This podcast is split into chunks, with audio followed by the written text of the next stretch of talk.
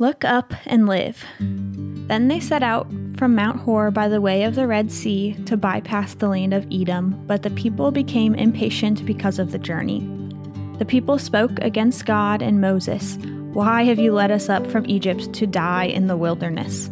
There is no bread or water, and we detest this wretched food." Then the Lord sent poisonous snakes among the people, and they bit them so that many Israelites died. The people then came to Moses and said, "We have sinned by speaking against the Lord and against you. Intercede with the Lord so that he will take away the snakes from us." And Moses interceded for the people. Then the Lord said to Moses, "Make a snake image and mount it on a pole. When anyone who is bitten looks at it, he will recover." So Moses made a bronze snake and mounted it on a pole.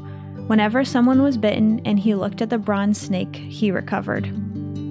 Just as Moses lifted up the snake in the wilderness, so the Son of Man must be lifted up, so that everyone who believes in him may have eternal life.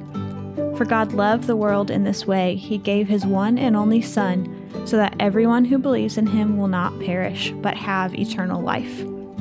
For God did not send his Son into the world to condemn the world, but to save the world through him. 1 Minute with the Bible is brought to you by the Christian Standard Bible.